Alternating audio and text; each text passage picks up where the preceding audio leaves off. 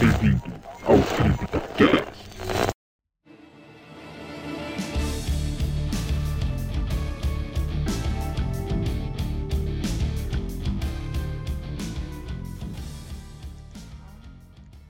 Olá novamente, amigos ouvintes do Zona Sombria, e sejam bem-vindos a mais um CryptoCast. Aqui é a Larissa e eu gosto de Rule of Rose. Aqui é Fernando Lobo. E eu jogava Manhunt e Carmageddon antigamente, mas não tenho certeza se jogaria de novo não. Felipe aqui, e os jogos são apenas jogos, mas nem todos são feitos para todos. E eu queria dizer que eu jogaria Rule of Rose de novo. E eu neste também. CryptoCast... Pô, é um bom jogo. E neste CryptoCast, vamos falar sobre os jogos de terror polêmicos. Até onde o terror é capaz de ir? Onde está o limiar entre um terror de entretenimento e um terror com exploração e deturpação humana? Até onde podemos brincar de vilões? Vamos explorar um tema um tanto difícil e indigesto, que ao mesmo tempo que atrai muitas pessoas, causa repulsa até em jogadores hardcores. E claro, comemorando aqui o retorno do nosso amigo Felipe no Zona Sombria, né? Seja muito bem-vindo de volta à Zona Sombria, Felipe. Eu que agradeço. Obrigado por me receberem de volta, as portas da casa estavam abertas para mim, eu retornei, muito obrigado. A gente que agradece. É muito bom de estar de volta, Felipe, valeu aí por voltar aí. Obrigado a todos que pediram para que eu voltasse. Foram muitos pedidos, muitos e-mails, muitos comentários. Sim, tomei um reanimator no peito. Você está no CryptoCast. Os jogos de terror estão claramente em uma linha tênue, deixando um tanto quanto obscuro até onde podemos ir. Matar zumbis, lutar contra forças sobrenaturais e criaturas demoníacas, abissais ou alienígenas, fugir do desconhecido. Até aqui temos o que é mais comum em muitos jogos de terror. Algo fora da realidade, ficções e fantasias de horror. Mas existem jogos de terror que trazem uma temática tão próxima da realidade, como, já polêmico mas por outros motivos, né? Abandon, anunciado como exclusivo para PlayStation 5, onde você é uma vítima de sequestro e foi abandonado no meio do nada, ou seja, um terror de sobrevivência com um contexto realista. Ou então até mesmo jogos com histórias fictícias, com imersões tão reais que beiram a realidade. Mas existe também um outro lado dos jogos de terror, que traz um terror tão perverso, tão cruel e dúbio, que incomoda no âmago de muitas pessoas. Alguns temas nem precisam ser próximos da realidade, como ser o próprio anticristo em Lúcifer, que falaremos do jogo em breve. Mas aqui... vamos pensar, né? Assim, temas violentos sempre trouxeram discussões sobre o que é saudável ou não para o público em geral, né? Atualmente a gente até presenciou essa avaliação com a série mais vista na Netflix atualmente, que é aquele seriado Round 6. Esse seriado sul-coreano coloca uma série de jogadores para participar de jogos infantis. A diferença é que, quando perde o jogo, eles também perdem a vida. Bem naquele estilo conhecido como Battle Royale, né? Onde só pode sobrar um. O seriado, com certeza, está causando bastante polêmica aí no mundo, né? Mas quando a gente fala de jogos violentos, a crítica fica mais forte, ela se intensifica. Por quê, né? Assim, será que o fato dos jogos serem mais interativos causam essa preocupação? É um pouco diferente a gente pensar mesmo, né, o porquê do jogo ele ter um pouco mais essa visão crítica do que filmes e séries. O que é que vocês acham? Eu acho um absurdo, porque o pessoal achou ruim com Assassin's Creed, gente. Então eu posso esperar qualquer coisa das pessoas. Isso aí foi terrível mesmo. Tipo, foi um julgamento muito pré-moldado, né, nos padrões da mídia. Aí o cara vai lá e me escolhe, porque tem esse jogo aqui na estante desse rapazinho, então foi por isso que ele matou. tanto jogo mais violento e, né, justo Assassin's Creed, que é um jogo super assim... Eu não joguei nenhum jogo da franquia, vou ser muito sincera, mas as pessoas que jogaram e me relataram é que ele é muito fiel, assim, historicamente falando, aos fatos históricos. As cidades são super... eles reconstroem como eram nas épocas, né? Então, assim, tipo, pô, é um jogo que aprende história até e o pessoal vem falar de violência, entendeu? Então... Bom, todo mundo sabe, se usa capuz é nóia, né? Então, já pegaram aquele cara de capuz ali, com certeza não era uma boa recomendação, né? Capuz e uma faca escondida na manga, né? Então... Mas, assim, eu acho que esse é um ponto interessante quando a gente fala com relação à interatividade, né? Porque, se a gente, como eu falei aqui, né? O Round 6, por exemplo, um seriado aí que tem muito essa questão da violência, da morte de pessoas e tudo, tá recebendo críticas, mas não recebe tantas críticas quando a gente pega esses jogos polêmicos que a gente tem aqui, que a gente vai listar alguns aqui daqui a pouco, né? Mas quando a gente fala em jogos polêmicos, na minha visão, acho que a questão da interatividade, né? A questão assim, do jogador executar uma ação para fazer aquela coisa mais violenta, pode trazer uma preocupação maior aí para as pessoas, né? Ou quem está avaliando realmente esses jogos. Eu acho que piora quando o jogo é aberto. Tipo, pra pessoa fazer as escolhas, sabe? Sim, sim. Tipo, porque quando já tá na programação do jogo você ter que, matar outra pessoa no jogo, você tá seguindo uma história, você tá seguindo uma ordem, vamos assim, colocar do jogo pra você conseguir completar uma missão, conseguir um item especial, algo do gênero. Agora, quando você tem a possibilidade de não matar e a possibilidade de matar aquele personagem, sabe? Tipo, Dante's Inferno, que a gente nem colocou aqui na lista. Você tem a opção de julgar ou não as pessoas. Pô, Dante's Inferno é um jogo belo pra caramba. É que não é de terror, gente, desculpa. Mas, assim, aí não é, né? Depende. Eu não acho que é de terror. Pra mim é bem hack and slash. Mas... Gente, é um off-topic que a gente tira esse aqui da edição. Eu acho que hack and slash, o gênero surgiu no terror. Uhum. Cara, isso aí nem precisava tirar da edição, vou ser sincero. É porque eu acho que vale um CryptoCast pra gente falar sobre hack and slash, sabe? Mas você pode citar, porque faz todo sentido. Você pegar Deus da Guerra pode ser um dos grandes exemplos, mas tem como que é o nome daquele jogo que o protagonista usa uma máscara, ele incorpora um demôniozão lá e sai matando todo mundo?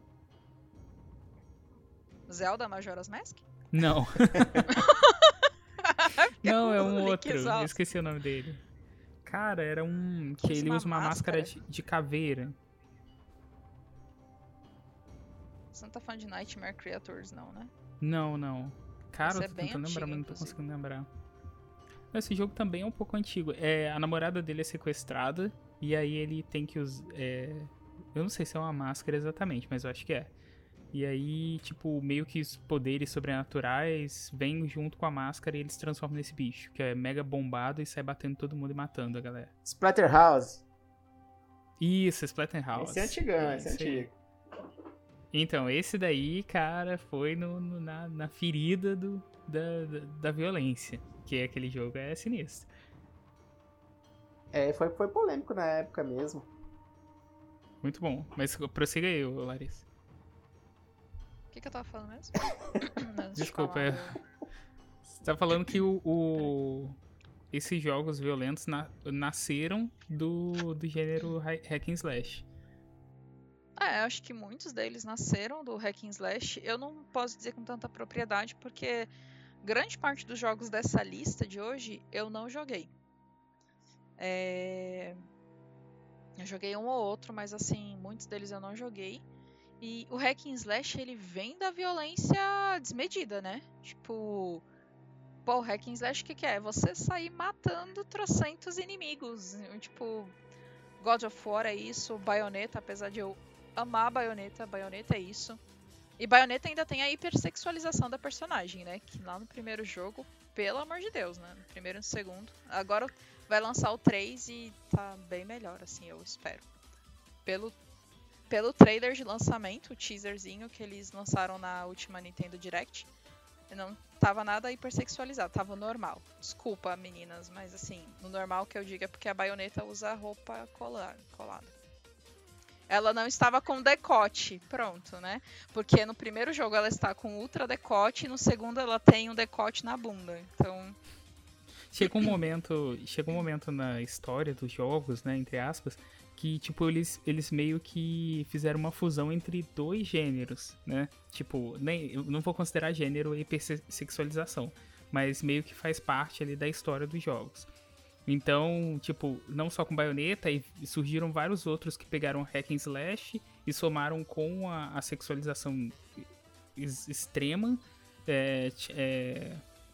Lollipop, Chainsaw... Isso, nossa, isso é super... extremamente sexualizado, tipo, nosso público em maioria são homens e a gente vai pegar duas coisas que homens gostam, que é dar porrada e arrancar sangue, e mulheres. Com roupa, tipo, é um pensamento muito... Sim. Só um dado, assim, eu tenho que puxar esse dado de verdade e eu vou caçar e trago no próximo CryptoCast, mas se eu não me engano, o maior público consumidor de Bayonetta é feminino. Por mais que seja um jogo hipersexualizado... Sim, mas a gente tem que concordar que a ideia dele... Eu não acredito que o criador do Bayonetta, o propósito dele era atingir o público feminino. Eu acho que isso foi meio que um... Sei lá, aconteceu, né? Plot twist, né? Tipo, um plot twist. Porque Bayonetta é um jogo de hack and slash com uma personagem ultra sexualizada, vestindo uma roupa colada, onde tem alguns poderes que ela solta que ela tá pelada. Tipo, você vê ali, tipo, os framezinhos milésimos de segundo que ela tá nua. Ela é ultra, o corpo assim, tipo, voluptuoso, né? E... Só que ela é uma bruxa que mata anjos, então, tipo, atingiu um outro público aí. E no final acabou atingindo muito público feminino. Por mais que ela seja, assim, hipersexualizada e tal. Eu mesma fui uma atingida, eu adoro Bayonetta. Amo, assim, tipo... Quase tive um treco com o Nintendo Direct. Com o lançamento de Bayonetta 3. Então, Bom, eu tenho mais duas amigas que são malucas por Bayonetta também, então, Por que atingiu o público feminino, eu não sei nem dizer... Por mim, né? Então... Eu acho que esse é um tema interessante pra gente abordar, até porque a gente sabe que muito nessa questão do terror, essa parte da sexualização e da violência, ela tá muito agregada, né? Mas vamos lá, isso aí acho que vai caber num próximo CryptoCast aqui, a gente tem que falar sobre alguns jogos de terror que foram considerados polêmicos, especialmente por sua questão da violência, né? Então, vamos começar aqui, né? Não só a violência, porque tem um aqui que não é só... Não tem muita violência nele, mas tem outros pontos, assim, muito... Sim, sim. É um tipo de violência, né? Vamos assim colocar. Exato. Mas vamos começar, então, aqui com a nossa lista, porque a gente trouxe aqui, na verdade, os jogos que mais causaram aí discussões e polêmicas, né? Não só a respeito da sua violência, mas até pelos próprios assuntos que eles são abordados, né? Então vamos começar aqui com um dos primeiros jogos que tem essa temática mais de terror, que causou muita polêmica, que foi o jogo Manhunt, lançado em 2003.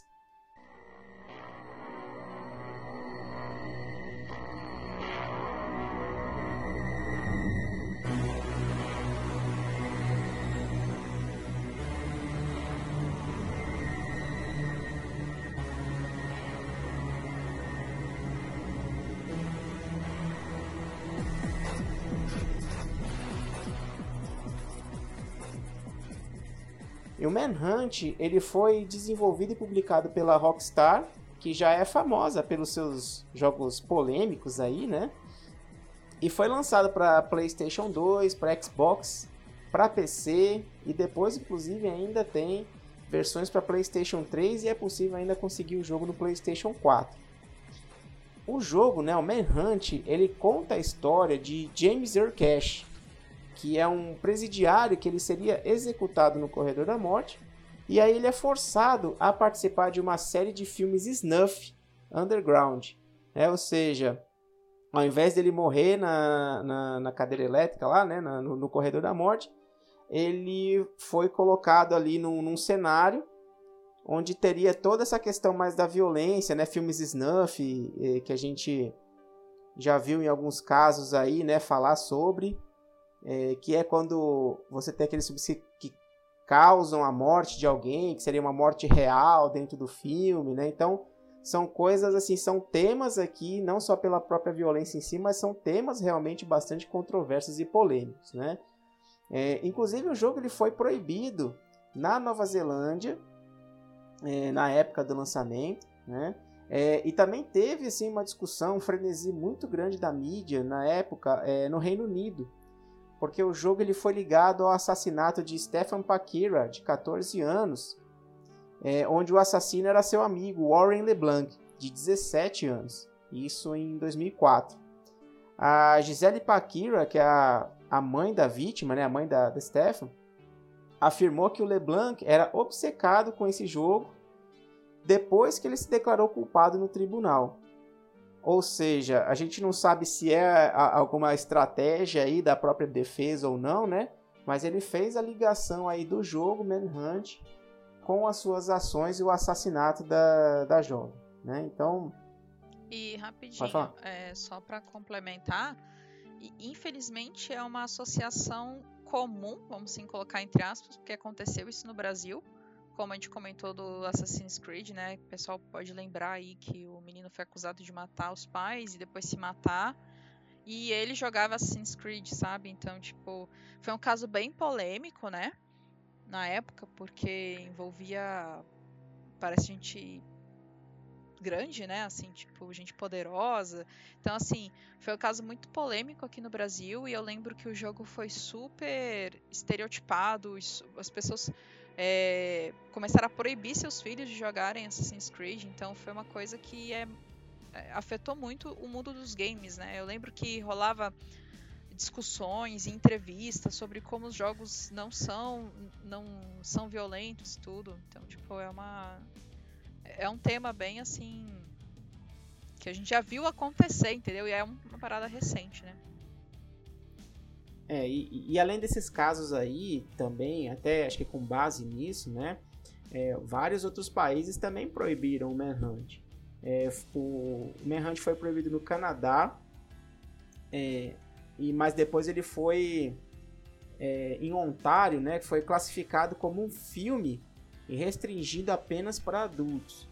E nesse caso aí, ele foi considerado o primeiro jogo, né, a ter essa classificação, justamente por conta do seu tema e da sua violência, né? Lá na Alemanha também foi confiscada todas as versões do jogo, que era considerado uma violação das leis alemãs, né, referentes à representação de violência. A corte alemã ela alegou que o jogo representa o assassinato de humanos como algo divertido. E quanto mais divertido, mais violento o assassinato é, né? Então, eles estavam bem preocupados com isso, com uma questão legal. E alegaram também que trazia uma glorificação do vigilantismo, né? Ou seja, querer fazer justiça com as próprias mãos, né? O que já é considerado prejudicial por si só. Mas vamos lá, assim... Esse jogo realmente tem muito a cara da Rockstar, né, em trazer temas diferenciados do que a gente está acostumado aí no mercado de jogos, né?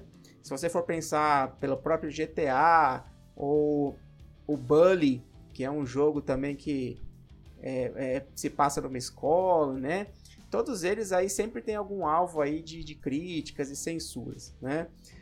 Nesse caso aqui, né, o que a gente pode falar de um jogo que realmente glorifica, nesse caso, essa matança, né? A gente vê assim, que existem várias formas de matar os inimigos. Quanto mais mais violento, né? É, quanto mais violento, quanto mais cinematográfica é a matança, melhor é, né? Então, assim... Mais pontos você ganha, tipo, tem tudo isso. E vamos começar pelo fato que você citou aí dos filmes Snuff, né? E tipo, Snuff Underground, só pra deixar aí. Que tipo, pra quem não sabe, filmes Snuff são aqueles filmes que são produzidos de forma...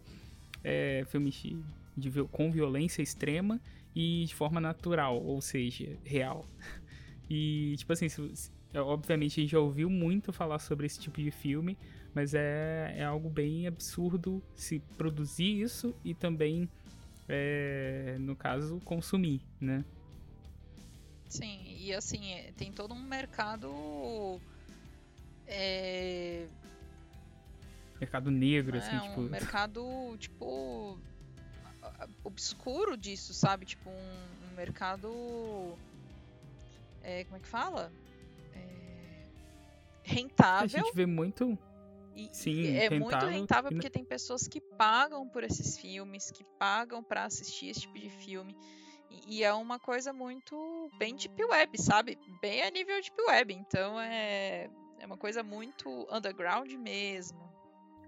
Sim, eu iria até longe, eu acho que chega a um ponto de Dark Web, que eu acho que é mais profundo, né?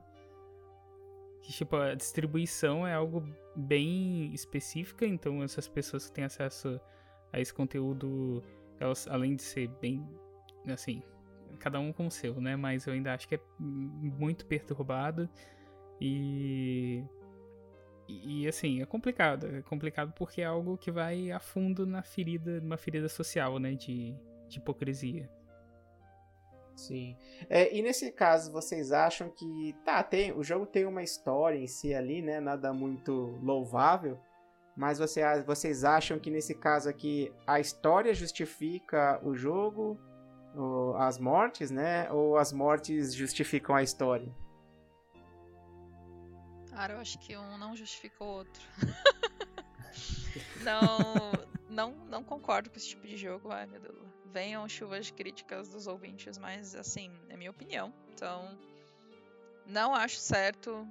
Não acho que seja uma coisa que deveria ser incentivada. Ainda mais por ser algo, bem como o Felipe falou, bem nível Dark Web. Então, é uma coisa que... vai contra a... E, cara, não é nem pagar de moralista, sabe? É tipo, você está glorificando a morte de uma pessoa, entendeu? Então E a morte de uma forma violenta é uma morte assim, tipo, ah não, é justificável. Não, desculpa. Não, pra mim não é. Assim, na minha opinião, concordo plenamente com a Larissa. E eu acho que se o jogo existe, ele tá lá, né? Ele tem a classificação dele. Mas eu acho que ele, em algum momento ele vai parar na mão de alguém. Até porque a gente sabe que classificação não funciona. Deveria funcionar. Mas assim, a empresa, entre aspas, faz a parte dela. Mas também faz a parte dela, né? Criando jogos nesse formato. Que eu acho que alguma coisa... Eu não sei, eu não joguei o jogo, tá? Também não posso falar tanto assim. Mas a Rockstar, ela tem essa fama, né? De criar histórias que apelam muito pra assim, pra um formato americanizado, né? A cultura pré-estabelecida americana. Que eu não concordo plenamente também. Mas assim, tudo tem suas variáveis, né? E o jogo, ele é um jogo interessante no sentido de que ele traz essa discussão. Mas, ao mesmo tempo, ele traz uma discussão que meio que reúne outros jogos, como o GTA, que é um jogo teoricamente polêmico também. E será que o GTA também não é questionável? Né? Será que o que a gente faz com o GTA talvez não explodir carros, matar pessoas que, sei lá, estão andando na rua... Será que isso também não é questionável? Né? Então tem essa forma assim, de se pensar, né? Mas assim, na minha opinião, não concordo com o jogo que faz apologia à violência. Eu acho que um jogo tem em decorrência a violência como um fator de quem sabe, tocar um roteiro ou sei lá, formar uma história. Aí sim, nesse sentido, eu acho que o jogo, ele não depende, a violência não depende... Aliás, o jogo, ele não é feito de violência. O jogo, ele contém violência. Mas não, ele não é feito de violência como o Manhunt é. E tem mais uma coisa, eu chamava esse jogo de Mamute. Não sei porquê. Mas eu vou dizer, sabe quem discorda de você, Felipe? A Rockstar. Porque o próximo jogo da nossa lista aqui é justamente o Manhunt 2.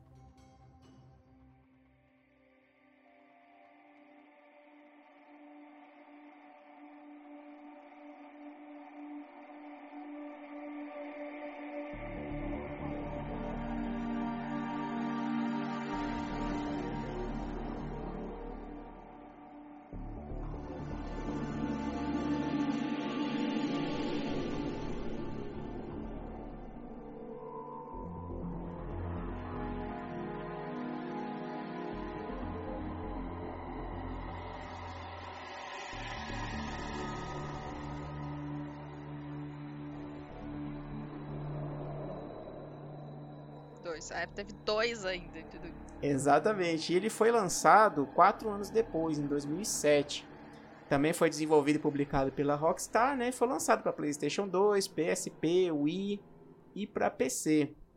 Nesse caso aqui, o Manhunt 2, ele conta a história de Daniel Lamb e Leo Kasper, 2 presos que escapam do Dixmoor Asylum para os criminalmente insanos, né? Então aí já dá pra ver realmente que o tema vai ser mais pesado também, né?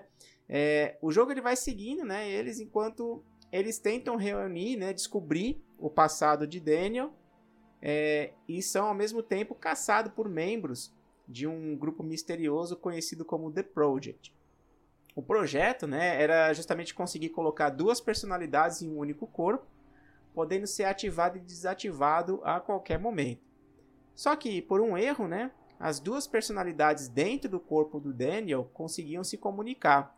E o Leo Kasper, né, que é a personalidade assassina, consegue convencer o Daniel a realizar vários assassinatos atrozes, né?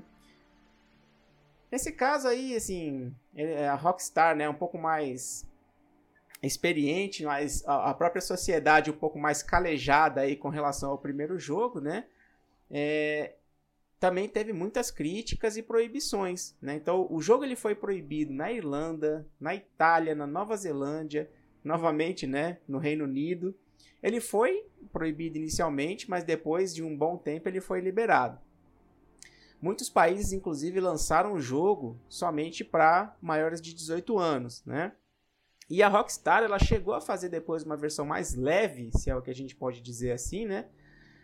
Que diminuía a classificação para 17 anos ou mais, né? Ou seja, mesmo com alguma alteração aí, também não tem como diminuir muito a classificação para um jogo desse tipo, né? E a versão mais comum que tem no mercado é a versão censurada mesmo, né? Onde foram colocados borrões e tal para tentar dar uma amenizada. Mas obviamente, né, alguns hackers aí conseguiam tirar os borrões e deixar tudo explícito aí através de alguns mods, né? E aí, assim, né, a continuação do Manhunt, ele trouxe realmente um plot, uma história mais elaborada, né, onde a gente acompanha realmente, tenta descobrir aí o passado do Daniel, todo o processo dele para conseguir se livrar ou não, né, do Leo Kasper. Mas apesar de ter um plot um pouco mais elaborado aí, a matança sem medida continua, né? Será que a Rockstar não aprendeu nada com essas polêmicas, né? Ou será que fez alguma coisa um pouco diferente nesse segundo? Eu, para ser sincero, não consigo ver muita mudança nesse caso, não. E realmente, assim, trazer um segundo jogo aqui só voltado realmente para esse processo de violência mesmo.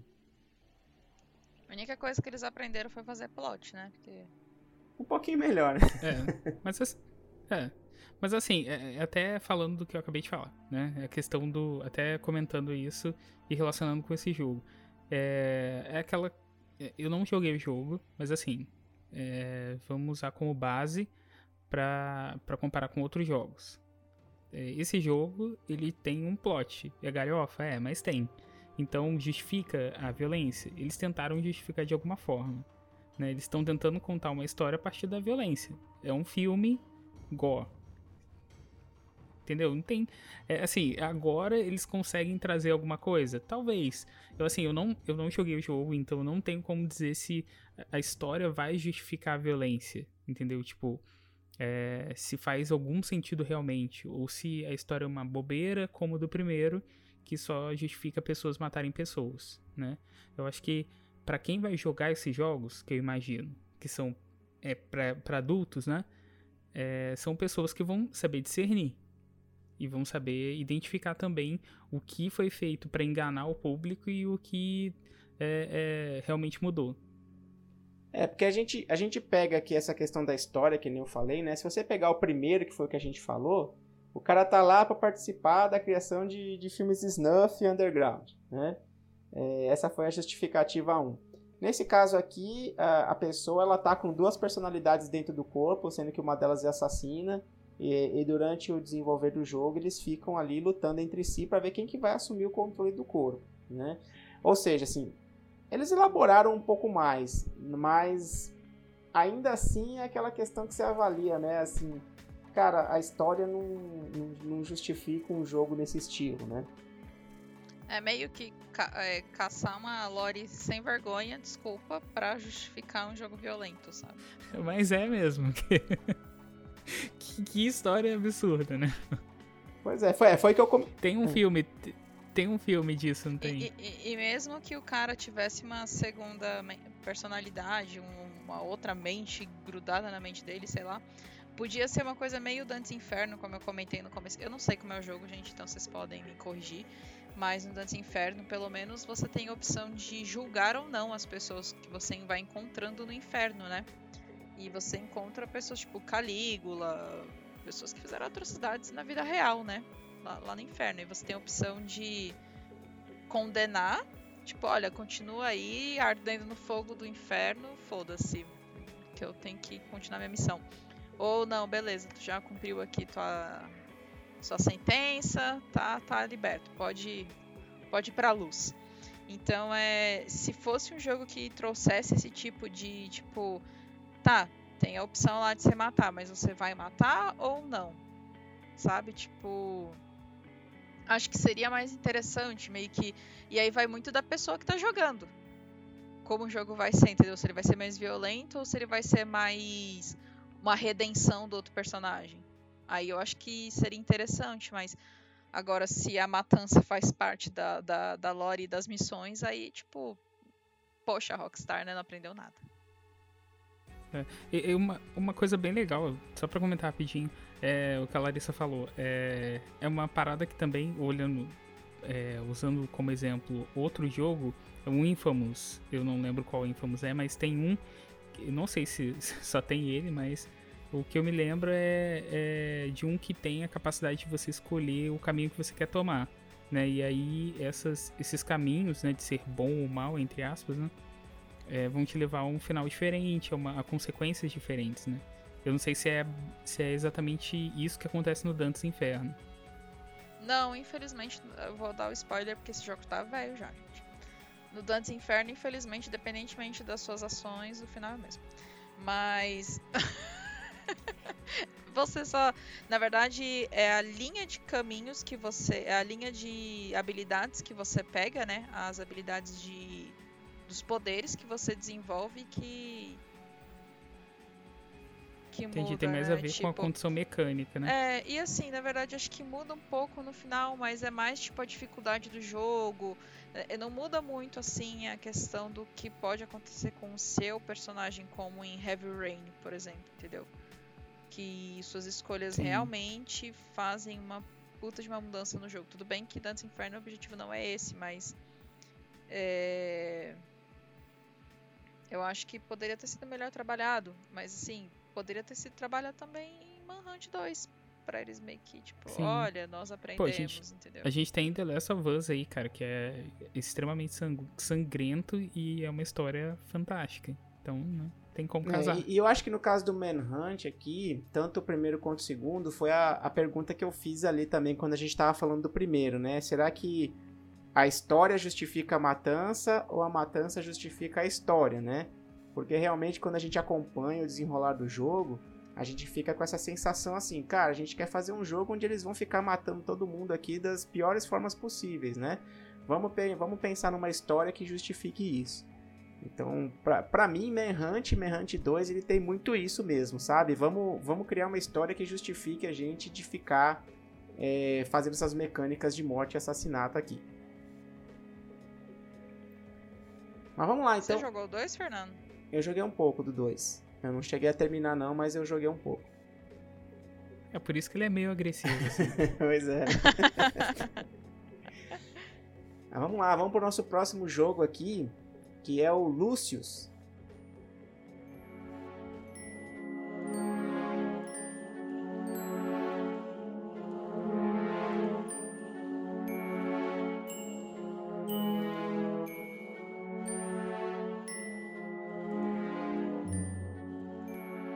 Foi lançado em 2012 e desenvolvido e publicado pela Shiver Games. E esse também é um jogo bem polêmico, né? Para quem conhece o filme, é bem baseado ali, bem próximo ao que acontece no filme A Profecia, né? Nesse jogo aí, a gente controla o próprio filho do demônio, né? Filho de Lúcifer. E a gente controla ele como um garotinho de 6 anos. O nome dele é Lucius Wagner e nasceu no dia 6 de junho de 1966 no St. Benedict Memorial Hospital, no quarto 666. Bem sugestivo, né? Dia 6 do 6 de 66 e nasceu no quarto 666, né? E nesse mesmo tempo que ele nasceu, né, uma figura encapuzada realiza um ritual que faz com que o recém-nascido seja possuído por uma entidade demoníaca. E o objetivo do jogo é simplesmente matar todos os residentes da mansão Dante, incluindo os membros da família, os empregados, todos que trabalham lá, né, para cumprir o seu destino como o filho do demônio. E assim, né, ele não foi só polêmico com relação a isso, né, como também foi considerado um jogo ruim pela crítica. E levou bastante notas baixas aí pelo seu roteiro, e inclusive a sua dublagem bem fraca, né? Ele teve também um remake em 2016, chamado Lucius D-Make, né? Que na verdade tá um pouco na moda também essa questão do D-Make que eles chamam, né? Ou seja, entre aspas aqui, piorar o jogo, né? Ele era todo em 3D e ele foi refeito em 2D com gráficos pixelados, né? E mesmo com essa polêmica aí, a gente ainda teve duas continuações, né? O Lucius 2 em 2015 e o Lucius 3 em 2018, né?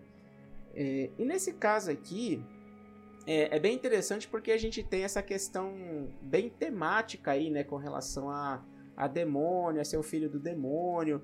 Como a gente falou na própria questão do filme A Profecia, né? Eles descobrem lá que o menino que nasceu é filho do demônio, demônio encarnado e tudo, mas a gente vê a visão, né, na verdade, dos pais, dos mocinhos do filme, né, tentando desfazer tudo que está acontecendo lá para evitar o mal maior, né?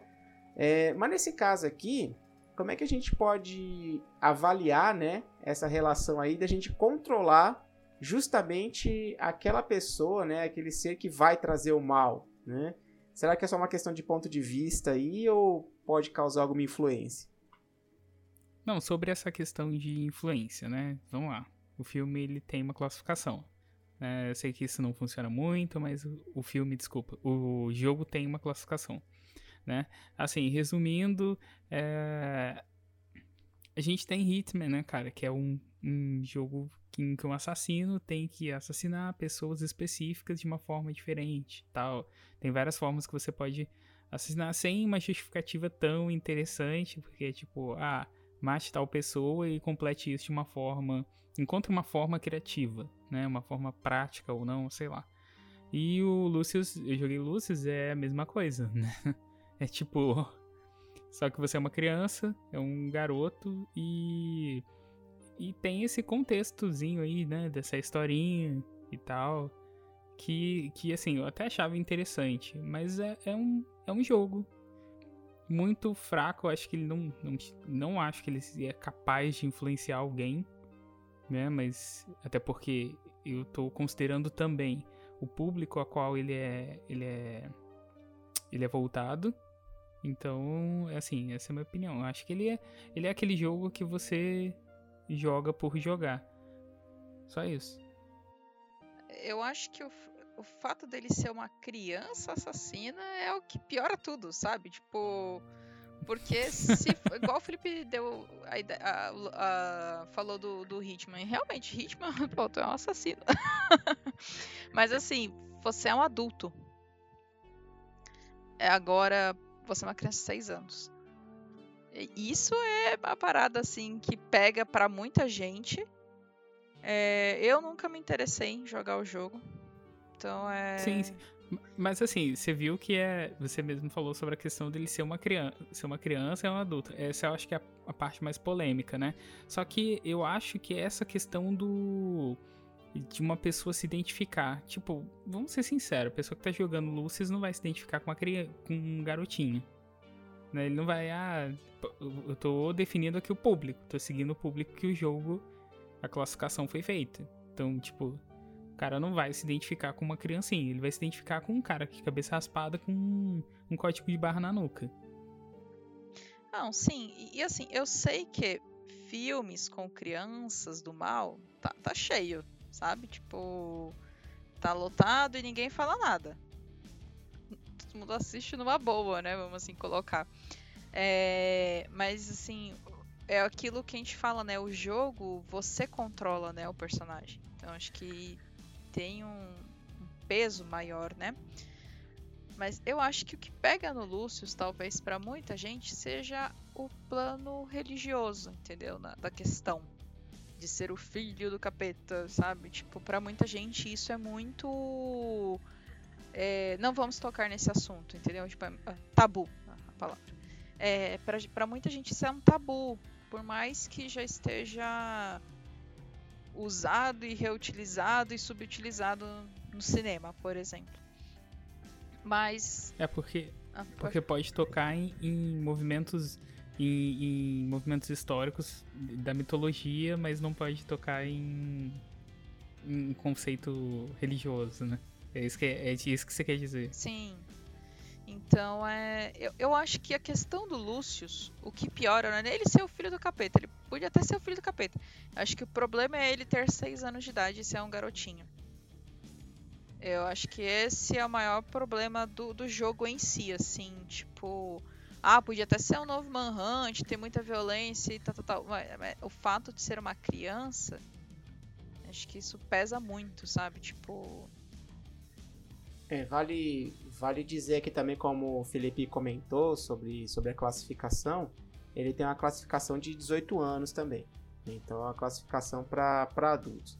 E, claro, a gente tem essa questão dos jogos com as crianças e tudo, né? Mas é que nem a gente estava comentando, né? Uma coisa é você ter os jogos com essa visão, outra coisa é você controlar... o vilão, nesse caso, né? É que a gente pegar lá o Fear, né? Onde a gente enfrenta a alma, que é uma criança, né? Pelo menos na visão, né? De espírito dela. Seria a gente pegar o Fear, na verdade, jogar com a alma, ao invés de jogar com os personagens que enfrentam ela. Então, é um pouco essa mudança de visão aqui também, né? Claro, juntando com esse fato de ser uma criança e de ter toda essa pegada religiosa. Então, tá. Bom, como já estamos falando de crianças, né? Vou falar agora do próximo jogo, Rule of Rose.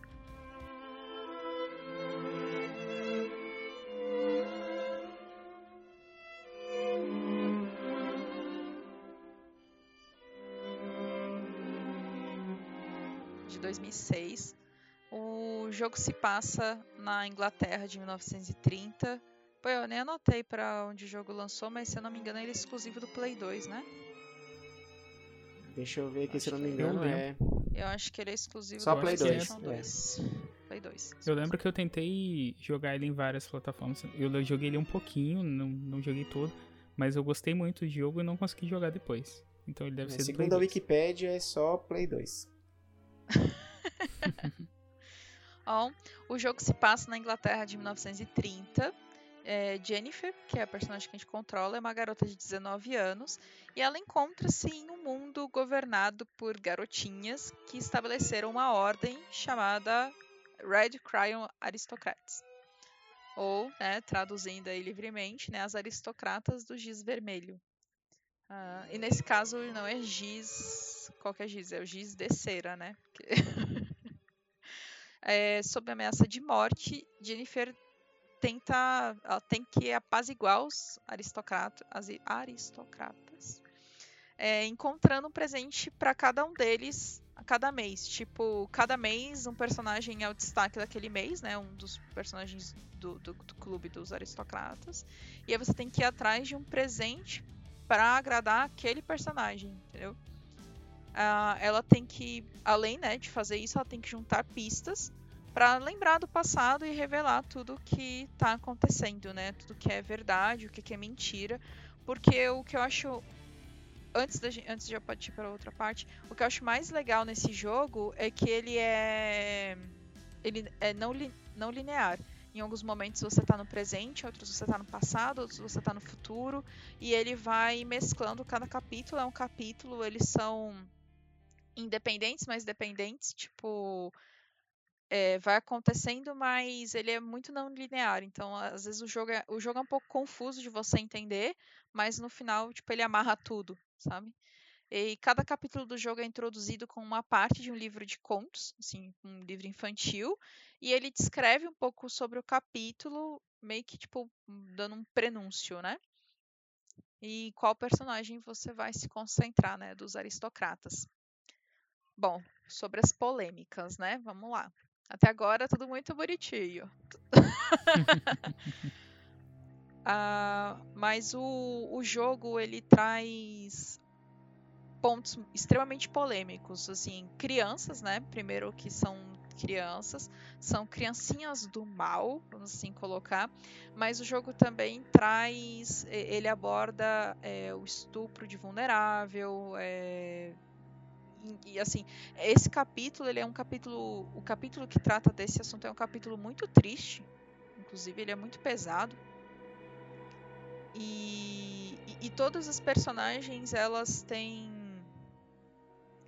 problemas, assim, traumas infantis que fazem com que elas se comportem da forma como elas se comportam no jogo, por que elas são cruéis, por que elas tratam as outras crianças mal, por que elas são tão malvadas com adultos, com outras crianças, todas elas têm um trauma infantil, um trauma, e não é são traumas muito pesados que envolvem estupro, morte, violência, assédio moral, então são temas muito polêmicos que são tratados dentro do jogo, né? E sendo assim, na E3 de 2016, ou na E3 de 2006, pra vocês verem como tem tempo, a Atlus anunciou o lançamento do game nos Estados Unidos, porém o Reino Unido já deixou proibido, assim, tipo, não. Porque o jogo tinha um tom erótico envolvendo menores, né? E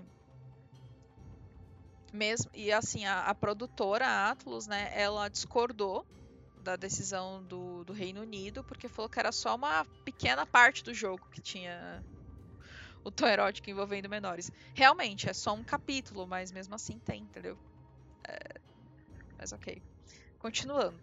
O jogo foi lançado na Europa para mais 16, mesmo contendo violência infantil e abordando temas como estupro de vulnerável, o que gerou vários conflitos. Na Polônia, o Ministério da Educação questionou a classificação do jogo. O ministro da Justiça da União Europeia, Franco Frattini, né, da época, ele atacou o jogo como contendo crueldade obscena e brutalidade. Ele também pediu modificações ao sistema de avaliação da PEGI em toda a Europa e para que os funcionários do governo se ocupassem em discussões com representantes das indústrias de jogos, né? Em março de 2000... É PEGI que pronuncia mesmo, né? PEGI. Tô vendo o Felipe... Coisa aqui na pauta, não sei. Sim. Em março de 2007... É o sistema de classificação, né? Isso. Europeu. É europeu. Tanto que no começo de PEGI 18... Em março de 2007, um grupo apresentou uma proposta no Parlamento Europeu para a proibição da venda e distribuição do jogo na Europa. E a criação de um Observatório Europeu da Infância e Menores. Inclusive, esse observatório ainda existe. Só que ele não ficou com esse nome. Tipo, ele ficou Observatório Europeu da Infância. Tipo... assim, a publisher, né, no caso a Atlus, decidiu cancelar o lançamento do jogo no Reino Unido, né, depois de toda essa... a reclamação feita pelo Frattini e outros funcionários da União Europeia. Em novembro de 2006, a distribuidora neozelandesa e australiana, da 505... não é assim que pronuncia, né, gente? 505 Games, mas ok. E Red Ant Enterprise confirmou que o jogo tinha sido cancelado, tanto na Nova Zelândia como na Austrália. Gente, não é o mesmo tipo de... jogo que a gente tem no outro, assim, a violência desse jogo, ela não é tão explícita como no Manhunt, como no Lucius, né, é um jogo mais, Rule of Rose, ele é bem psicológico mesmo, mas até onde esses jogos são, esse tipo de violência é válida, ainda mais sendo colocado crianças, né. Eu acho que nesse ponto aqui, realmente a polêmica está bem diferente da dos outros jogos, né? A gente tem realmente temas mais pesados aqui, que são discutidos, são abordados dentro do jogo. Mas eu acho que cabe muito o que o Felipe já comentou dos outros, né? Eu acho que justamente a questão da classificação, de saber aquilo que você vai jogar, saber que aquele jogo tem alguns temas mais pesados que podem mexer, né, com seus sentimentos, aí, mexer um pouco com você, e evitar que pessoas mais frágeis possam jogar, né? Até porque nesse caso aqui, o jogo de terror mesmo está muito focado na história, né? E a história tem esses pontos críticos aqui, tem esses pontos tristes, polêmicos. Então eu acho que aqui não cabe tanta polêmica de proibição como as polêmicas que eu acho que são um pouco mais justificadas nos outros jogos que a gente já mencionou aqui. E uma coisa que, assim, eu acho que quando eu joguei o jogo na época e depois fui atrás de gameplay, fui atrás para consumir mais sobre o jogo, né?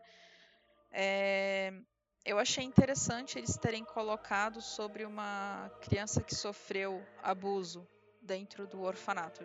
Bom, gente, já dei um pouco pequeno spoiler aí, sim, é um orfanato. Dentro do orfanato, porque eu acredito que deva existir isso em outros lugares, sabe? Em outros orfanatos e não só em orfanatos, né? A gente vê esse tipo de situação aí em N locais, né, frequentados por crianças. Acredito que sirva o jogo, apesar de trazer essa temática, quando eu vi, ele me serviu muito mais como um alerta do que como uma exposição, entendeu? Eu, quando eu vi o jogo, eu não senti isso do jogo, assim, de tipo, eu tô expondo. Não, eu tô alertando que isso acontece, sabe? E o... eu ia falar outra coisa, agora me fugiu a mente. O jogo, ele não traz em momento algum crianças sem roupa, crianças com roupa obscenas, que eu digo assim, vulgar, que mostram o corpo da criança, ou criança em posições assim humilhantes, né? Então não é um jogo visual, ele não traz isso visualmente, ele traz isso na lore do jogo, na história dele. Ele tem todo um capítulo que você traz simbolismos e tal, que te fazem entender no final daquele capítulo que aconteceu um abuso com aquela criança. Mas em momento algum vai mostrar aquela criança em alguma cena e tal. Então, tipo, visualmente ele não tem isso. Que se tivesse aí, com certeza, esse jogo deveria ser barrado e a galera devia ser investigada, sabe? Então Bom, esse é meu ponto com relação a Rule of Rose. Então, eu joguei o comecinho, né? Eu até tinha interesse em encontrar o jogo pra jogar novamente. Eu tenho um piratão dele aqui, mas eu não sei onde é que tá. Mas... Então, essa questão da polêmica dele relacionada à exposição de crianças, né? E nas situações em si. Eu acho que isso deve... pelo menos até onde eu joguei, eu não lembro disso em específico. Eu sei sim que envolvia terror e criança. Eu acho que isso acontece. Essa questão acontece, é definido a um público que sabe diferenciar. Essa questão também da classificação na Europa, não sei se foi na Europa, né? Você comentou que foi em um país, eu acho que foi 16 anos. Não, foi na Europa que foi 16 anos.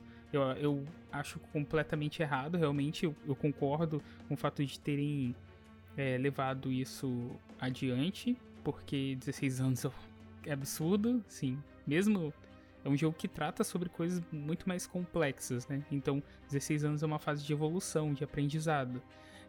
Que é algo que você, às vezes pode ter um pouco de dificuldade para entender isso muito bem. Entender esses assuntos que são tratados no jogo. E talvez essa questão da polêmica tenha vindo muito com...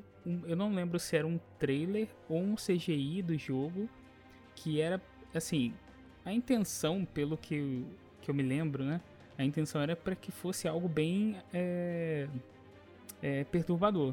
Não fosse algo, assim, sei lá, que tivesse outros sentidos.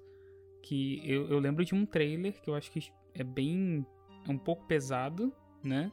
E ele é mais perturbador, ele tem esse objetivo.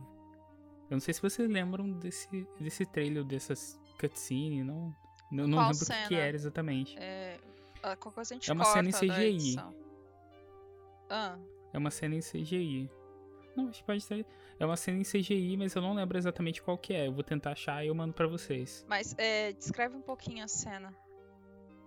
Cara, eu não me lembro perfeitamente, assim. Eu acabei saindo da pauta sem querer, porque eu ia pesquisar aqui.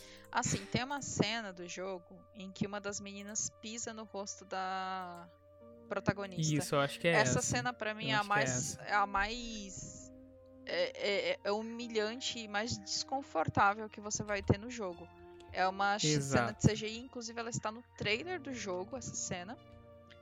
Tem duas cenas, né? Essa em que uma das personagens pisa no rosto da protagonista. Aí você passa raiva com a protagonista, porque a protagonista é extremamente... Sim, ela é meio bobona, né? Tipo, ela deixa... E, tipo, dá muita raiva, porque ela tem 19 anos, entendeu? Tipo, ela não se impõe. Mas você vai entender depois, né, assim, no decorrer do jogo, com a trama, você entende o que acontece com ela, e você entende por que ela é bobona, por que ela não corre, por que ela não ataca, por que ela só chora. E, tipo, ela ataca de um jeito muito ridículo, que você fica, meu Deus, minha filha corre, os bichos estão vindo. Mas ela não consegue.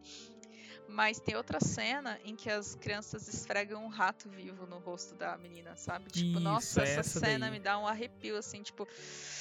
Ai, que nojo, sabe? Tipo, ai... Mas a protagonista, ela passa por cenas extremamente humilhantes. O tempo todo no jogo, assim. Tipo, as crianças humilham ela o tempo todo. Mas tem um porquê também. Aí eu posso contar pro Felipe, se ele quiser. Mas se ele não quiser, ele joga. Depois descobre. Não quero não, porque eu vou tentar jogar ainda. Mas assim, é essa daí que você falou mesmo. É que tem a cena do rato, que eles colocam um rato no rosto dela. Talvez isso tenha impactado muito as pessoas que não têm... Assim, não sabem realmente... Não conseguem entender que aquilo é um jogo feito pra perturbar. E perturbar, na verdade, pessoas que já sabem... que conseguem diferenciar, né? O que é um jogo, o que é realidade, o que é uma história. E... a questão que realmente me incomoda e eu acho que faz sentido é a classificação. Sim. E outra coisa, que assim, o trailer, ele infelizmente junta grande parte... Desculpa, Felipe, vou dar um spoiler assim, tipo... Meu Deus! O jogo acaba que meio que traz um pouco de quase todas as cutscenes do jogo, o trailer, sabe? Então meio que ele estraga as surpresas e ele já mostra muito de cara... as cenas mais pesadas, então assim, é claro que isso choca. E eu não sei se vocês já ouviram a letra da música também, do tema, também não ajuda muito. Fala sobre a Love Suicide, sabe? Tipo... É aquela mesma discussão do Setembro Amarelo, né? A gente tá A gente cria diversos movimentos para poder discutir o caso. Não é para abafar o caso. Uhum. Não é para fingir que isso não existe. Não, é para discutir. Então, acho que é isso. Eu acho que nesse ponto aí é justamente o fato da questão da exposição de crianças no jogo, né? Porque se a gente for pegar outros jogos, que mesmo que tenha questão de assassinatos e mortes, né, ou violência, normalmente não tratam isso com crianças, né? Vamos pegar um exemplo clássico aqui, não é um jogo de terror, mas é clássico para esse sentido, que é o Skyrim. Você consegue no Skyrim matar uma cidade inteira, mas você não consegue ferir uma criança. Então, uma galinha. Então a questão da exposição das crianças aqui, né, de colocar elas em situações aqui difíceis, como foi relatado, acho que esse é o grande ponto das polêmicas do Rule of Rose, né? Sim, eu acho que é aquela mesma situação do Silent Hill, né? Você vê, é algo que não é muito exposto, mas a Alessa passa por isso. Tipo, a Alessa, esse período inicial e que é pré-jogo, né, teoricamente na história, é o que traz o sofrimento dela. Então, cara, ela passa por uma situação de abuso. A gente não vê, mas fica subentendido. Depois aparecem, sim, relatos, mas tá ali outra situação que coloca uma criança e é uma coisa que acontece. Mas assim, a sociedade tem que tapar com algo, tipo, pra não discutir. Não vamos falar sobre problemas. E nós estamos a zero CryptoCast sem mencionar Silent Hill. A gente não consegue. Eu também. Não consegue, né? Então vamos pro próximo jogo aqui, que é o Tormentor.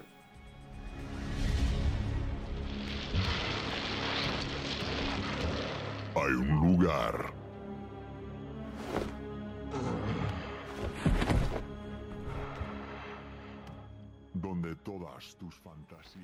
Ele não foi anunciado, ou melhor, ele não foi lançado ainda não tem data para ser lançado, mas com certeza vai ser o próximo jogo polêmico aí que os vigilantes dos games vão atacar, com certeza. Ele está sendo desenvolvido pela MadMind Studio, que é a mesma que lançou Agony. E no jogo aqui em Tormentor você vai jogar com um personagem que dá nome ao jogo, né? Ou seja, o Tormentor, e ele controla uma prisão abandonada. O Tormentor, ele vai precisar de uma droga experimental que vai ajudar ele a controlar sua doença que avança rapidamente, né? Uma doença mental. Mas para conseguir isso, ele vai ter que transmitir vídeos ao vivo para a Dark Web, onde vítimas que já foram sentenciadas à morte, né, serão torturadas na prisão. Aí, após a tortura, eles são liberados de novo para lutar pelas suas vidas, né, em um labirinto dentro dessa prisão, enfrentando então o jogador, né? Então o jogador, ele vai colocar esses condenados aí dentro do labirinto e vai perseguir eles, vai fazer a tortura e tudo para divulgar na Dark Web dentro do jogo. Então, assim, o jogo, como eu falei, não tem ainda uma data de lançamento, né? Mas com certeza, pela sua temática aí, pelo que vai ser possível fazer dentro do jogo, com certeza vai causar aí bastante discórdia na mesma situação de Manhunt 1, Manhunt 2, né? E nesse caso aqui, apesar de a gente não conseguir ver muito o que o jogo vai trazer, né? A gente consegue ver alguns trailers e tal, um pouco de gameplay, mas não temos jogo final ainda para ter uma avaliação um pouco mais completa, né? Mas o que diferencia, né, no caso, esses jogos aqui, como as próprias histórias de Sexta-feira 13, Jogos Mortais, entre outros aí que focam num assassino? Ele deveria ser polêmico porque ele é clichê, né? Sabe o que vai acontecer, assim, que eu sinto, assim, tipo, as pessoas vão justamente falar, mas são pessoas condenadas já a morrerem, que foda-se, então, entendeu? Tipo, meio que, tipo, é uma justificativa pra violência, entendeu? Sim, eu pensei nisso, assim, assim que passou por esse trecho aí, eu pensei nessa questão de, tipo, não... A principal justificativa é tipo, eles estão errados, então eles vão morrer em algum momento. Uhum. Que vamos dar um sentido pra essa morte. Muito, né? Aquele papo de faça justiça a você mesmo, né? Tipo, justiça com as próprias mãos, então... É, não vejo isso como uma justificativa nesse caso, né? Claro, isso pode aliviar um pouco, mas eu acho que o que vai trazer um pouco mais essa questão da polêmica pra esse jogo aí nem é muito a questão das mortes, do assassinato, mas sim a parte da tortura que eles estão comentando aqui, que vai ter, né? Sim. Sim, cara, e como no caso o jogador ele vai assumir o papel do vilão, né, entre aspas. Sim. Eu não acho entre aspas, Não, eu digo vilão entre aspas, não nesse sentido. É porque, assim, teoricamente você assume nos jogos, até o momento a gente só viu assumir papel de vilão, mas assim, na maioria você é o herói, né, ou aquele que luta pelos seus ideais. Esse cara tá lutando pelos ideais dele, ou não. Mas, obviamente, a gente não concorda com isso. Mas, a gente fez isso até agora. Tipo, a gente passou por vários jogos em que o cara é um filho da puta. Sim. Verdade. Mas vamos ver, né? Vamos aguardar um pouco aí pra ver realmente o que é que o Tormentor vai trazer. Se ele não vai flopar. Mas também, né? Ele não era co-op? Se não me engano, tinha uma parada meio Dead by Daylight, ou não? Deixa eu lembrar aqui, que acho que eu tô com isso na cabeça mesmo. Agora que a Larissa falou, realmente parece. Dá um... Que assim, tem um arzinho meio... Querendo ou não, Dead by Daylight é bem violento, né? O cara te pendura num gancho lá, né? E você fica gritando, urrando pra sair daquele gancho, tipo... Mas... Naquele sentido de que você se torna a entidade, né? Você se torna o assassino também, então... Dead by Daylight é um grande jogo de pega-pega, online. Sim, sim. Só que com violência. Cara, pelo jeito, você pode dar uma machadada nos seus amigos. Eu espero que não seja uma crítica, tá? Porque eu... Pelo menos aqui na página... Pelo menos aqui na página do Steam, ele fala que é um jogador só. Não fala que é multiplayer. Então vai ser doentio. Eu tenho a leve impressão que eles tinham anunciado para multiplayer, mas deve ser só uma, tipo, aquelas falsas memórias mesmo. Não sei, aqui não fala que é multijogador, não. Mas vamos lá, então vamos pro próximo jogo da nossa lista, que é o Hatred.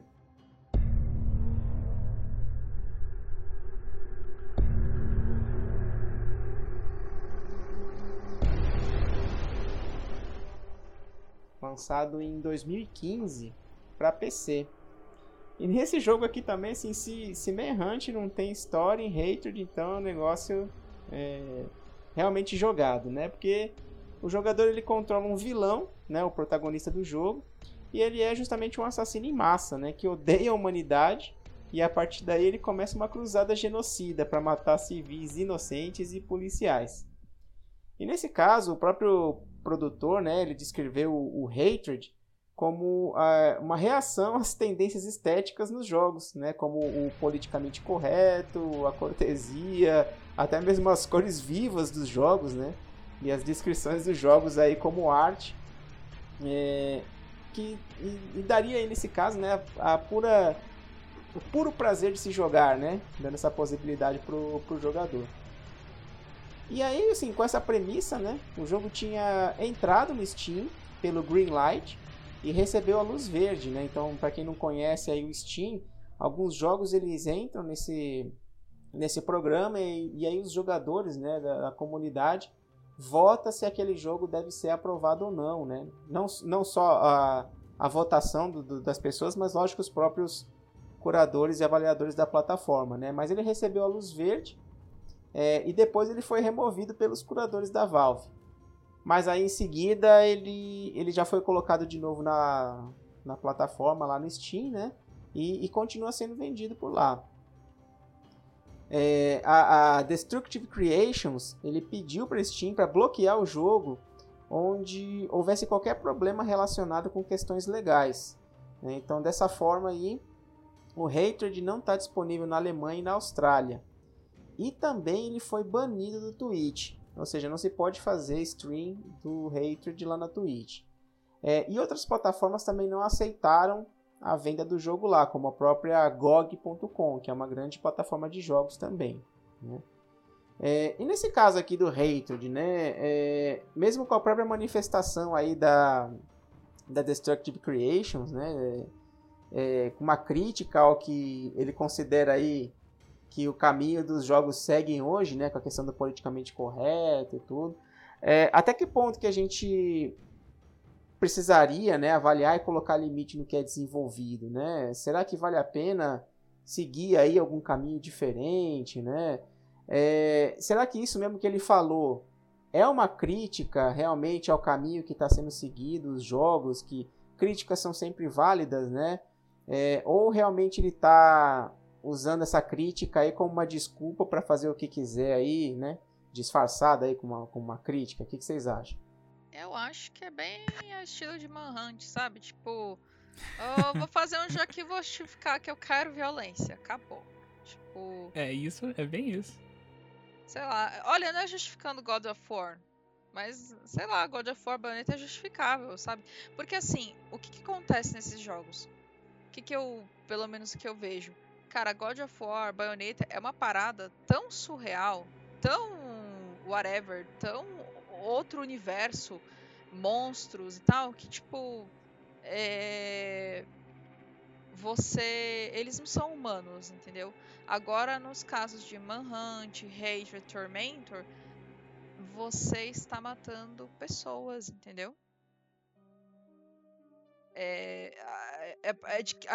Em que momento você desumaniza aquelas pessoas para matar elas, entendeu? Tem razão. Eu vou ir um pouquinho pro lado do cinema, só para poder mostrar uma coisa que é só trazer um ponto aqui que realmente é uma crítica, né? Que é alguém que sabe fazer crítica. Se o cara quer construir algo que faça crítica, ele não vai seguir o mesmo caminho, correto? Ele não segue o mesmo caminho que os outros, que quem ele quer criticar, senão ele se torna parte do bando. Um bom exemplo do cinema é a franquia do o Scream, né? Que teoricamente dos anos 80 para os anos 90, dos anos 90 começou a criticar os anos 80, não criticar, né, mas usar como forma de paródia, porque você tinha um assassino, e sabia todo o plano de ação do assassino, e mesmo assim eles caíam nas situações, ou seja, era algo que ficava exposto, o espectador, né, que de certa forma caminhava na história do Scream, ele sabia que tudo aquilo foi referenciado, ele já viveu os anos 80 com diversos assassinos slasher matando da mesma forma, do mesmo jeito, e o Wes Craven vem com uma ideia que revoluciona de uma forma que também consegue criticar, e esse jogo aí não é crítica nenhuma. Esse jogo ele só quer fazer a mesma coisa e fingir que é diferente. Eu concordo com vocês. Eu acho que ele tá, assim, cansado de jogar My Little Pony e quer fazer alguma coisa, assim, só por fazer, mas pra tentar diminuir um pouco o peso das críticas em cima dele, ele fala que ele tá fazendo uma crítica à tendência dos jogos, né? Mas, na verdade, ele só quer expor aí, ó, essa visão sem sentido aí pra... Porque sim. Sim. Justificativa da... Vou justificar aqui minha violência. A gente fica a violência, como a gente já viu, né, nos outros jogos aí pra trás, é fácil. Aí, pelo jeito, é isso que eles queriam fazer, né, com esse jogo. Muito bem. E pra terminar aqui a nossa lista, no nosso último jogo aqui, que ele não tá classificado realmente como um jogo de terror, como a gente trouxe aqui em alguns outros jogos, né, mas ele tem realmente uma temática de terror que segue até hoje, que é o Doom.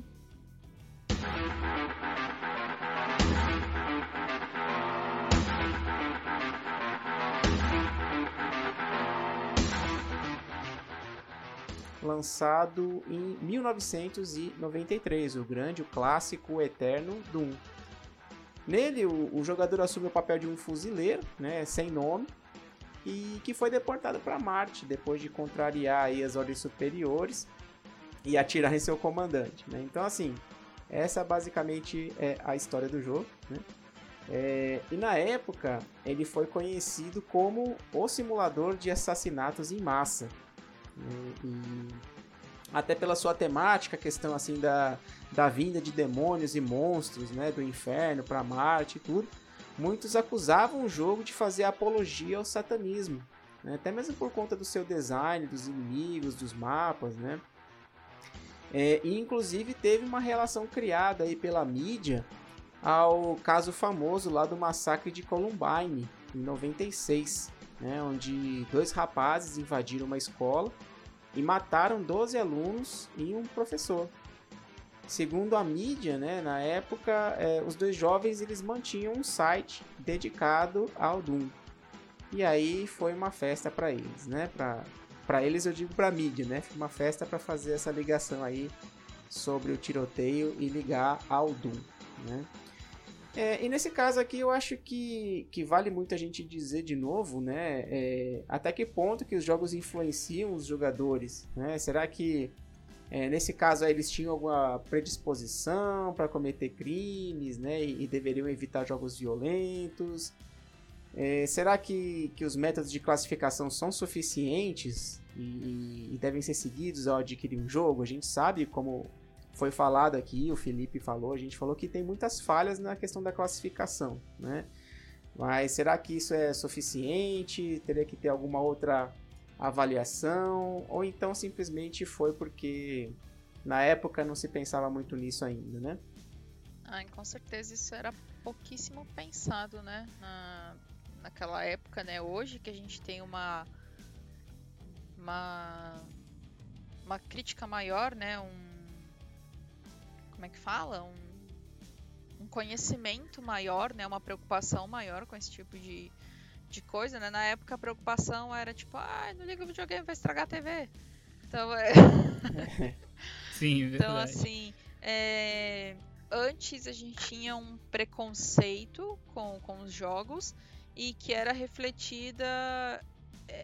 Os jogos eram tentadores pro público, porque era uma coisa meio que tipo velada, proibida, sabe? Tipo, uma coisa parecia até que era errada, sabe? Então é legal porque é errado, sabe? Entendeu? Mas hoje a gente tem uma preocupação maior porque os jogos são mais difundidos, eles viraram uma mídia, né? Então hoje a gente tem uma preocupação maior, uma curadoria maior com relação a esse tipo de conteúdo. E naquela época a gente não tinha. Não tô falando que Doom seja ruim e insensível, eu acho que não. O Doom, na verdade, ele foi um precursor dos FPS, né? Assim, se a gente parar pra pensar aí, né, gente? Tipo, Sniper Elite, Call of Duty, Battlefield, sabe? Tem trocentos jogos em que você também mata gente, que você é fuzileiro e que você é sniper, que você tá matando nazista, então, assim, tá matando gente, tá na guerra, então... A gente pode dar por esse lado não, também, né? Será que isso também incentiva o pessoal a ir pra guerra, né? O pessoal querer aí sair dando tiro em Deus e mundo. Mas eu acho que nesse ponto do Doom, o problema... Eu acho que não... Assim, eu não vou dizer com certeza, porque eu não pesquisei tanto sobre o massacre de Columbine, tá? Eu sei a história... pelo que eu já li e tudo, mas não fui a fundo, né, do contexto, do que os garotos viviam e tudo. Por exemplo, acho que entra a curadoria dos pais, entendeu? Não é qualquer coisa que você vai deixar os seus filhos verem, o Fernando que é pai, tipo, não é qualquer coisa que você vai deixar seus filhos verem. Você também entra com um filtro, e mesmo que você deixe seus filhos verem tudo, por exemplo, meus pais deixavam eu assistir filme de terror quando criança. Mas era uma coisa que, tipo, era conversada dentro de casa, era orientado. Então, assim, tinha também, assim, o terror era sempre visto como um entretenimento e não como um incentivo, um exemplo, né? Então, eu acho que também entra esse ponto, né? Sim.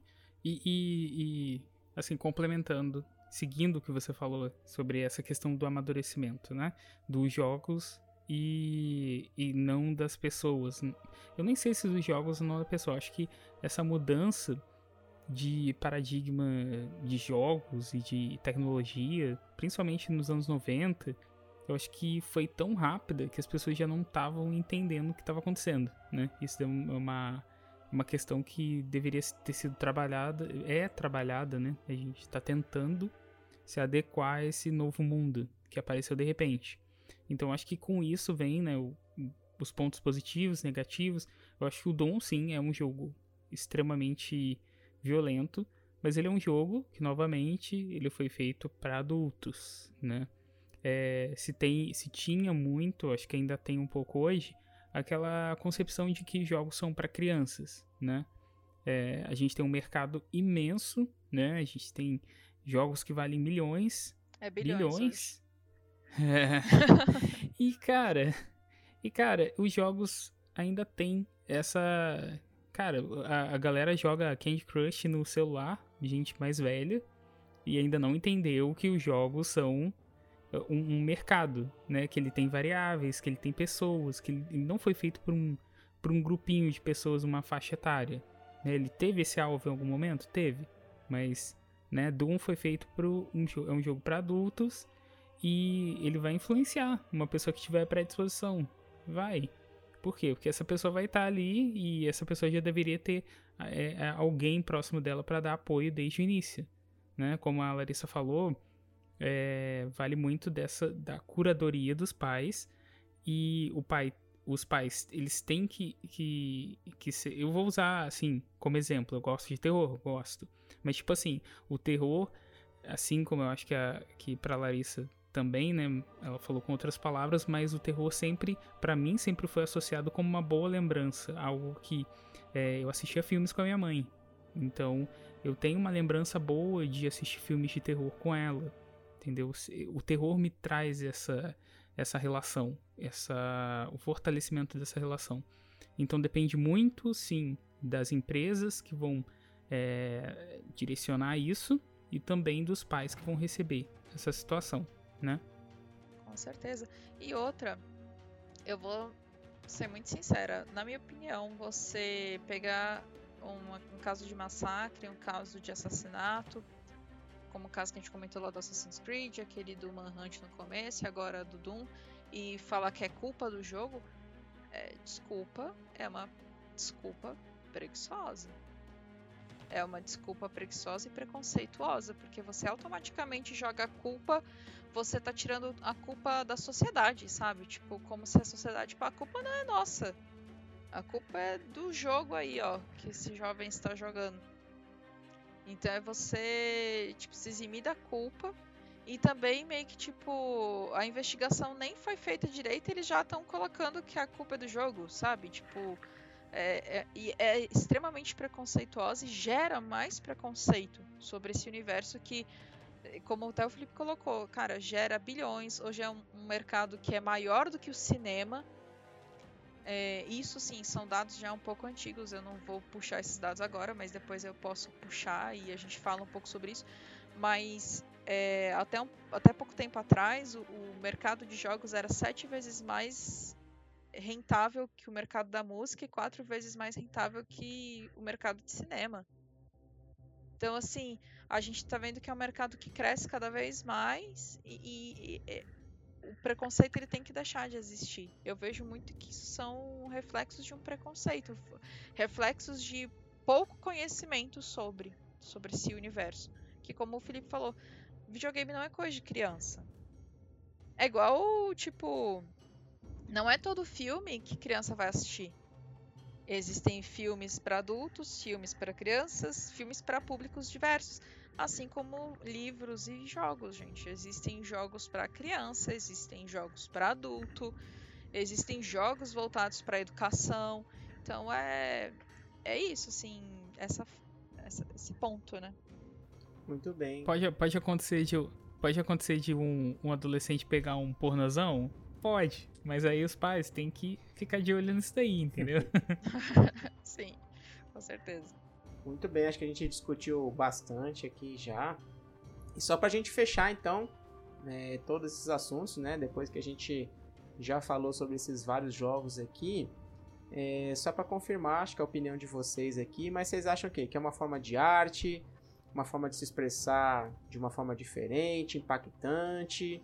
ou apenas um exagero aí sem necessidade, né? Baseado em tudo isso aí que a gente falou, vocês concordam que mesmo assim a gente tenha esses jogos mais polêmicos e violentos, ou vocês não veem necessidade nisso? Cara, sendo sincera, pode até ser uma forma de expressão, mas eu acho que é aquilo que entra, né? A minha liberdade de expressão, ela acaba, né? O limite da minha liberdade de expressão acaba quando ela começa a atingir outra pessoa, sabe? De forma...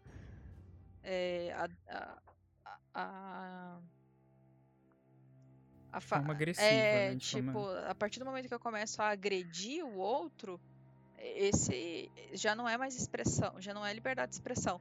Então, assim, por mais que os jogos não agridam, né, vamos colocar assim, ninguém, porque eu não estou sendo agredida pelo jogo, mas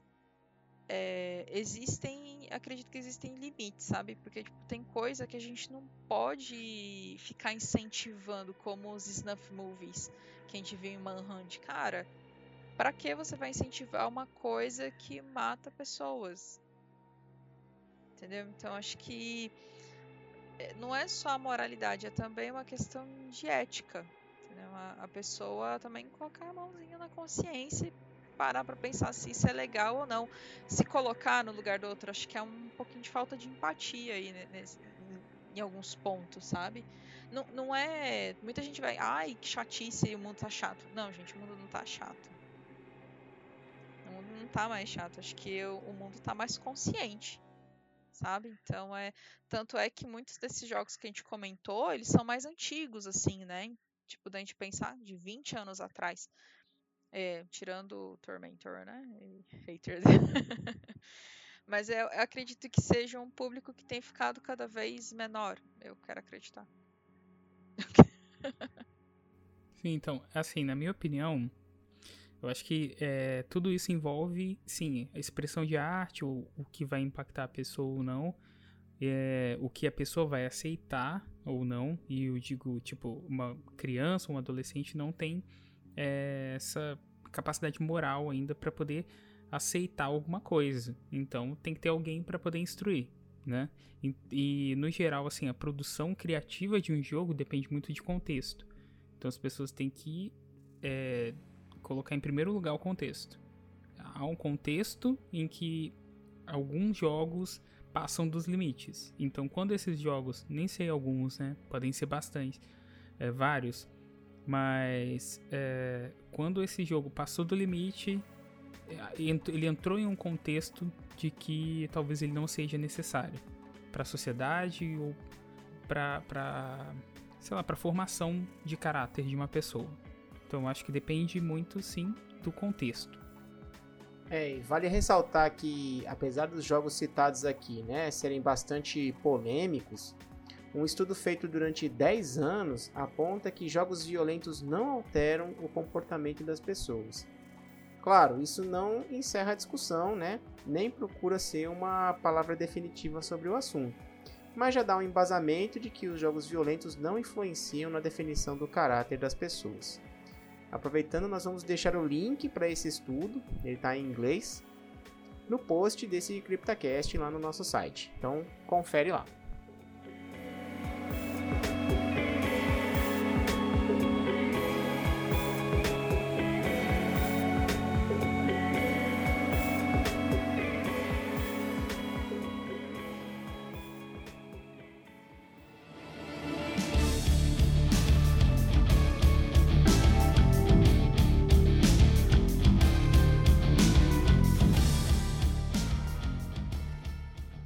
Gente, vamos para as nossas indicações. E a minha indicação é o Rule of Rose. Joguem, assim, apesar, né, do que a gente falou do jogo, vão pela história mesmo. Pensem no jogo como um alerta do que realmente acontece. E joga um jogo que a história é muito boa, a jogabilidade dele é interessante, apesar da protagonista ser uma personagem travada, né, a jogabilidade dela é meio chata, assim, tipo, é chatinha mesmo, assim, ela é muito dura, ela tem movimentos muito lentos, Então você vai pensar que é lag, mas não é. É da personagem mesmo. É o que entra naquilo que a gente já falou sobre nos últimos CryptoCast, tanto do The Evil Within, sobre a jogabilidade com o Sebastian, como aquele... Qual foi, Fernando, que a gente falou sobre jogabilidade? Então é... Até onde a jogabilidade, até onde o jeito do personagem pode entrar na jogabilidade para atrapalhar ou não. Então eu acho que no caso do Rule of Rose ele é mais ou menos equilibrado. Eu acho que ele pende um pouco ainda porque a personagem é extremamente lenta e dura. Então assim, a jogabilidade é um pouco irritante às vezes. Mas eu acho que é um jogo que vale muito a pena. A trilha sonora é muito boa. A estética do jogo é muito bonita, assim, ele realmente é como se fosse todo ambientado na década de 30, né, da Inglaterra.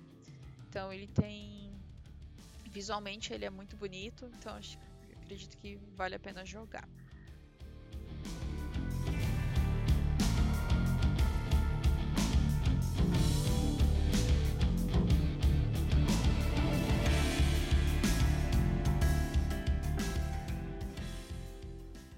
Muito bem, eu até pensei em alguma coisa relacionada ao tema aqui, mas eu não tive coragem de indicar nenhum jogo polêmico, não.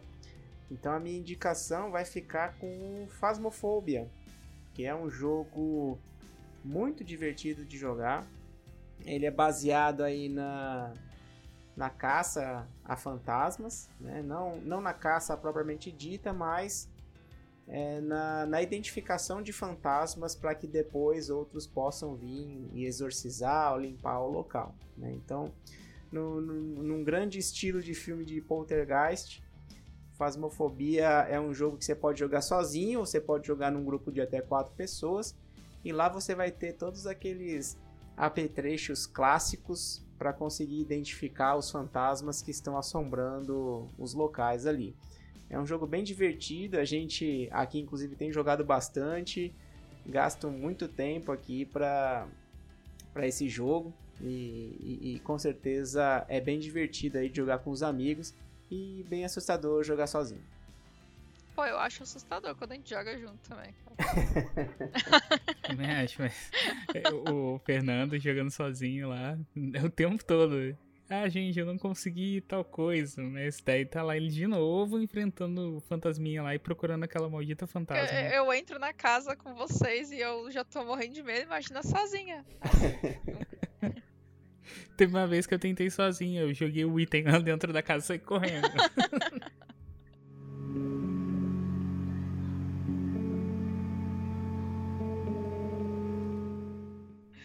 Ok, a minha indicação...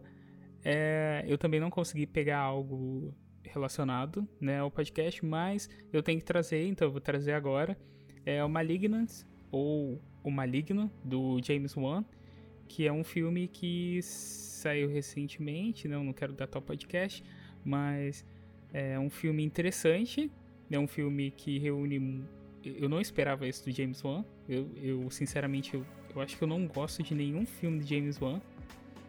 Não, minto. Jogos Mortais. Eu gosto de Jogos Mortais. O último saiu com o... Oi? Esse último? Não. Eu gosto dos jogos... O Malignant? Não, os Jogos Mortais, o último que saiu é com ele, né? Não.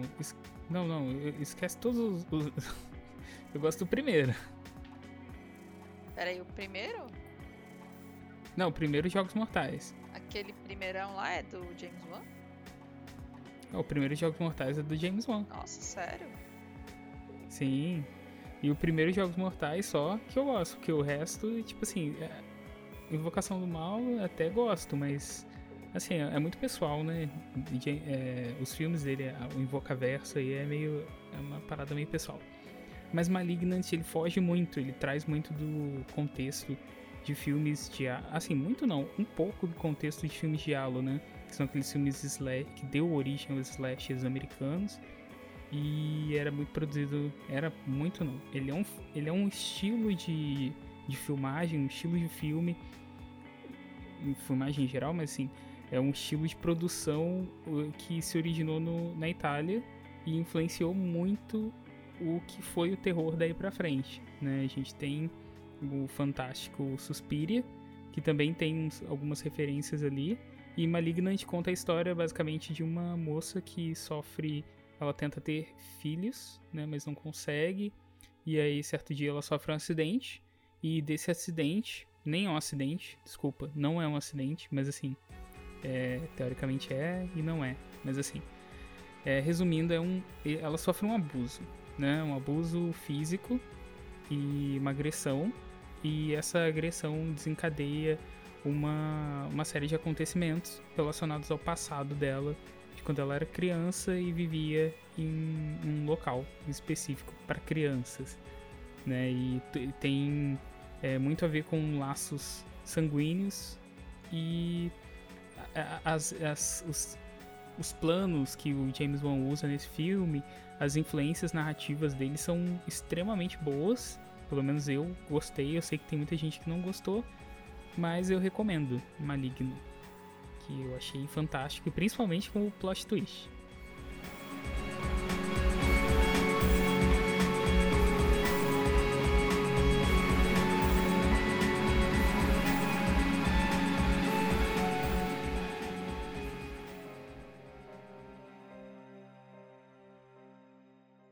E chegamos ao final de mais um CryptoCast. Muito obrigado a todos que nos acompanharam e ouviram até aqui. E não deixe de nos curtir no Twitter e no Instagram como @Zona Sombria. Confira nosso novo canal no Telegram. Link da publicação deste CryptoCast. Se preferir os meios clássicos de comunicação, pode mandar um e-mail para cryptocast@zonasombria.com.br. Visite também nossa página em zonasombria.com.br. Mais uma vez, muito obrigado pela audiência e até o próximo CryptoCast. Até mais. Tchau, tchau, pessoal. Tchau, gente.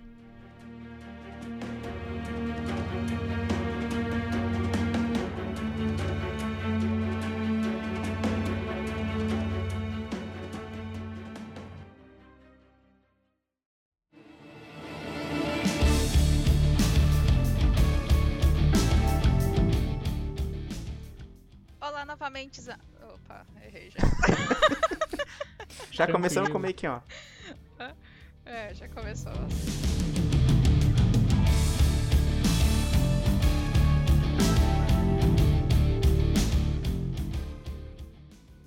Os jogos de terror estão claramente em uma linha... Opa, vamos lá, make, ó.